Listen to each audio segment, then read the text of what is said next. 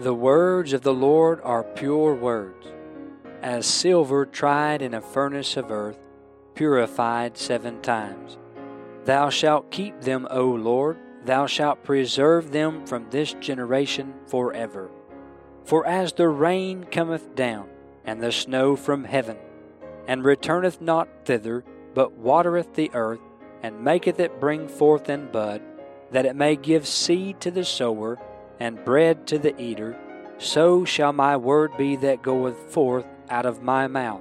It shall not return unto me void, but it shall accomplish that which I please, and it shall prosper in the thing whereto I sent it.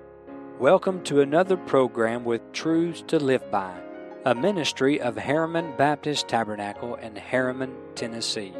You're listening to Brother Benjamin Cooley. I pray we would be a blessing to you today.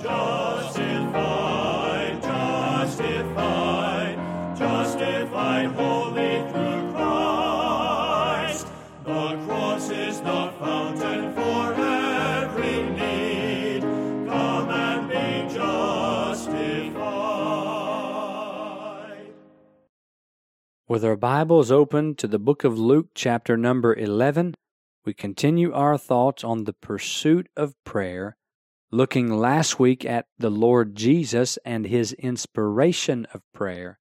Today we'll begin looking at our Lord's instruction for prayer, Luke 11, verse 1, after a word of prayer together. Father, it is in Jesus' name that I come now in prayer, and I pray you would take the truth of thy word and seal the seed into the soil of our heart. Lord, bind back the devil, that seed stealer, and may the seed of God's word take root downward and bear fruit upward for the glory of God and for Jesus' sake, I pray. Amen and amen. Luke 11, verse 1, I call your attention to five words Lord, teach us to pray. This has been our springboard, and this was the Lord Jesus Himself inspiring others to pray.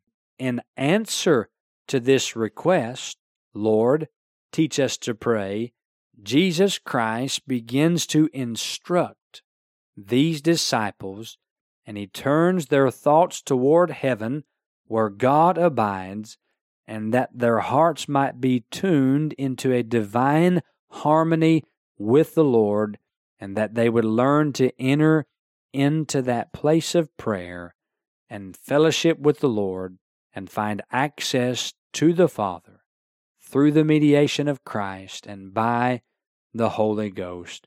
I give you these thoughts. First, the preface in this teaching. Verse number two. And he said unto them, When ye pray, say. So the Lord is giving them the very words they were to say. But he was not giving them, I don't believe, a form prayer, but by these words, he is giving them a model or a pattern. If you look in the account in Matthew, in this manner, therefore pray ye. So, on this fashion or in this way, after this sort. So, when he says, when ye pray, say, he is giving them the posture and the purpose of prayer before the Lord. Prayer is God's means of allowing us access and communication with Him. Prayer is the Christian's lifeline in the Christian life. In fact, prayer should be to you and I who are born again believers, it should be as normal as our physical breathing. Are we not urged in the book of First Thessalonians chapter 5 verse 17 to pray without ceasing? We are exhorted to do this. Prayer should be as normal and as consistent and as frequent as the breaths which we take. So, the preface in this teaching when ye pray, say. He gave them the words. But then he said, when ye pray. He expected them to pray. It's not if you're going to pray, but when ye pray. So the Lord expected them to pray, but then he encouraged them to pray with this statement. Now, the prayer in this teaching, verses 2 through 4, gives us the Lord's model prayer or pattern prayer. So the prayer in this teaching is divided into four thoughts. First, in prayer, we declare our devotion before God. Then we declare our dependence before God. And then our debt before God. And then our desire before the Lord. First, in prayer, we declare our devotion. Notice how verse 2 continues When ye pray, say, Our Father, which art in heaven, hallowed be thy name. Thy kingdom come, thy will be done, as in heaven, so in earth. This is a declaration of our devotion unto the Lord. We come before him in humility and in worship. First, we recognize the Lord's worth. Our Father, which art in heaven, hallowed be thy name. Bow before him, honor him for who he is. First, there must be a time of sanctifying the Lord God in our hearts and setting Him apart for the great God that He is, even the one true and living God who is high and holy. Prayer must begin with worship, where we kneel before the Lord our Maker and stand in awe of His great worth and eternal glory. But then, secondly, in our declaration of our devotion, we recognize the Lord's work. Thy kingdom come. Now, I recognize the age in which we live. This is the church age, if you'll allow me to call it that way, the, the age of grace. We're not kingdom builders. Our focus is on gospel preaching, the gospel of the grace of God, on making disciples, on planting churches, yet we do anticipate Christ's coming kingdom. And truly it is coming, for He is coming. Therefore, whenever we pray, as we yearn for our Lord's return, and as we wait and watch expectantly for the blessed hope, even the pre tribulation rapture of Christ to rescue His bride and catch us up and out of this world before the trouble of Jacob begins, before the tribulation upon this world begins, we can yet pray, Lord, thy kingdom come.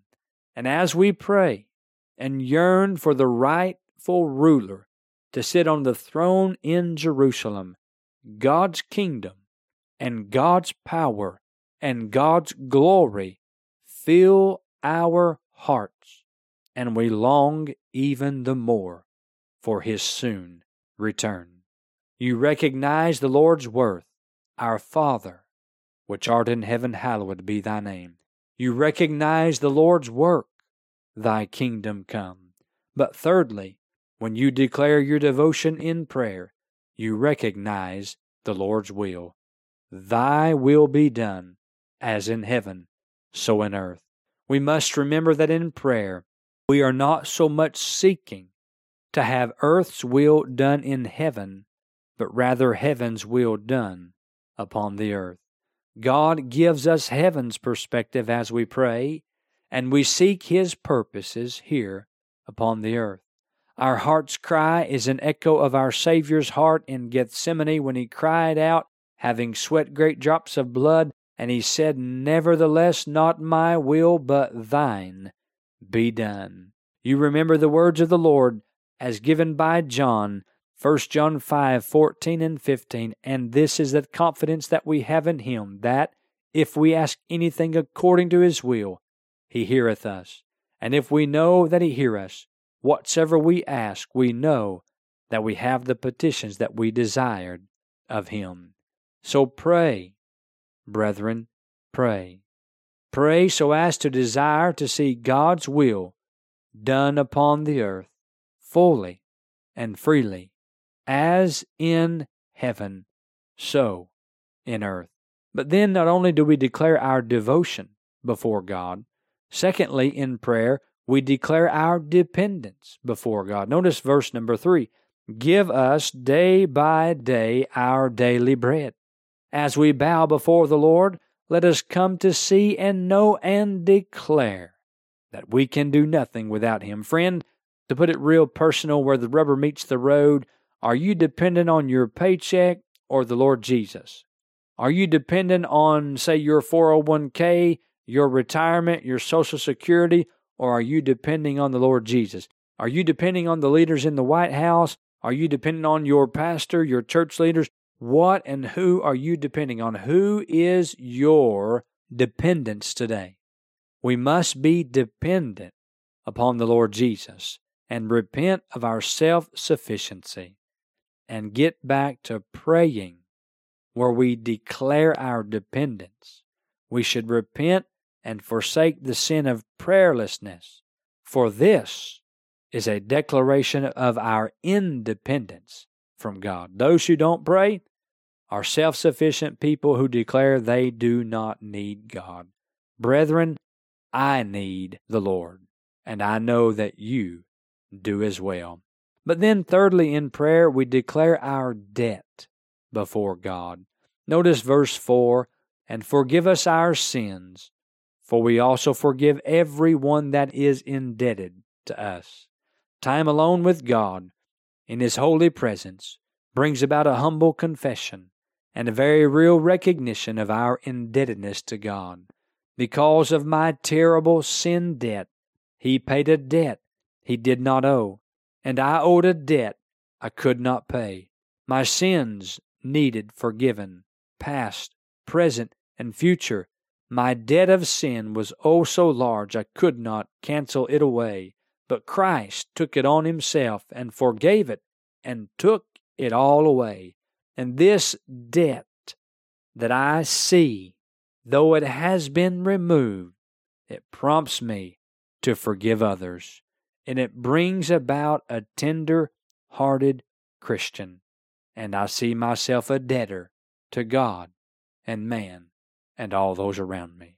But then in prayer, we declare our desire before the Lord. He says, And lead us not into temptation, but deliver us from evil. With sins confessed and forgiven, the holy desires of the divine nature of God within the believer are stirred up and strengthened. And through prayer, I desire more of God, of righteousness, and true holiness. We thank you for making this ministry a part of your day. And in closing, we want to point you to the words of our Lord in Matthew chapter 4 and verse 4. He answered and said, It is written, Man shall not live by bread alone, but by every word that proceedeth out of the mouth of God. And truly it is written. God's word, every word, presents us with truths to live by.